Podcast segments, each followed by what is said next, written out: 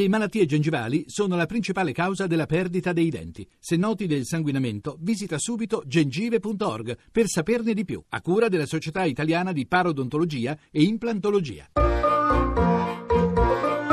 Accadde domani. Viaggio nella storia.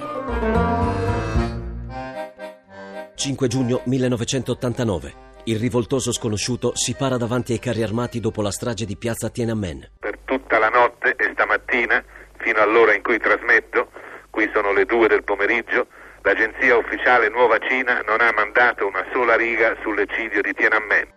La visita di Gorbaciov in Cina costituisce per gli studenti l'occasione per rendere visibili le loro richieste al mondo intero. Così, quasi un milione di universitari di Pechino si riversa nella piazza Tiananmen, davanti alla città proibita, per chiedere l'abolizione di ogni forma di dispotismo e una maggiore libertà politica. Alle manifestazioni nella piazza, che durano 40 giorni, si uniscono via via operai, impiegati, giornalisti, imprenditori. Un'immensa tragedia sulla piazza Tiananmen di Pechino conferma al mondo e purtroppo soprattutto ai cinesi quanto fosse illusoria la speranza di democrazia e di dialogo fra società e regime. Al termine della visita di Gorbaciov, tuttavia, il governo fa fluire nella capitale diverse unità dell'esercito che attaccano senza preavviso, uccidendo e arrestando numerosi attivisti con l'intento di sradicare il movimento democratico. La comunità internazionale è scioccata dalla ferocia dei soldati di Pechino. Si parla di 2.600 morti e 30.000 feriti.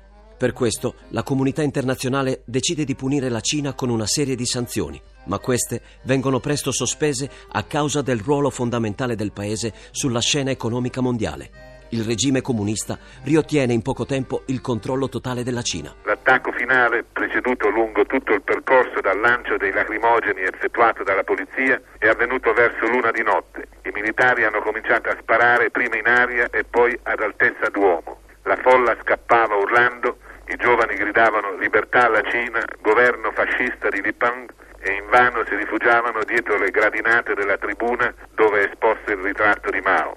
Le ambulanze a un certo punto, stracariche di morti e feriti, erano ferme. Cittadini con tricicli e carretti hanno preso gli altri corpi rimasti sul terreno, trasportandoli al vicino Capital Hospital. Simbolo della rivolta rimane l'ormai famoso rivoltoso sconosciuto, Otakman, un coraggioso studente che cerca di bloccare l'avanzata di una fila di carri armati spostandosi a seconda della loro traiettoria.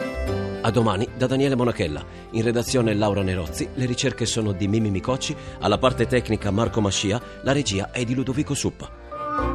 Il podcast e lo streaming sono su radio1.rai.it.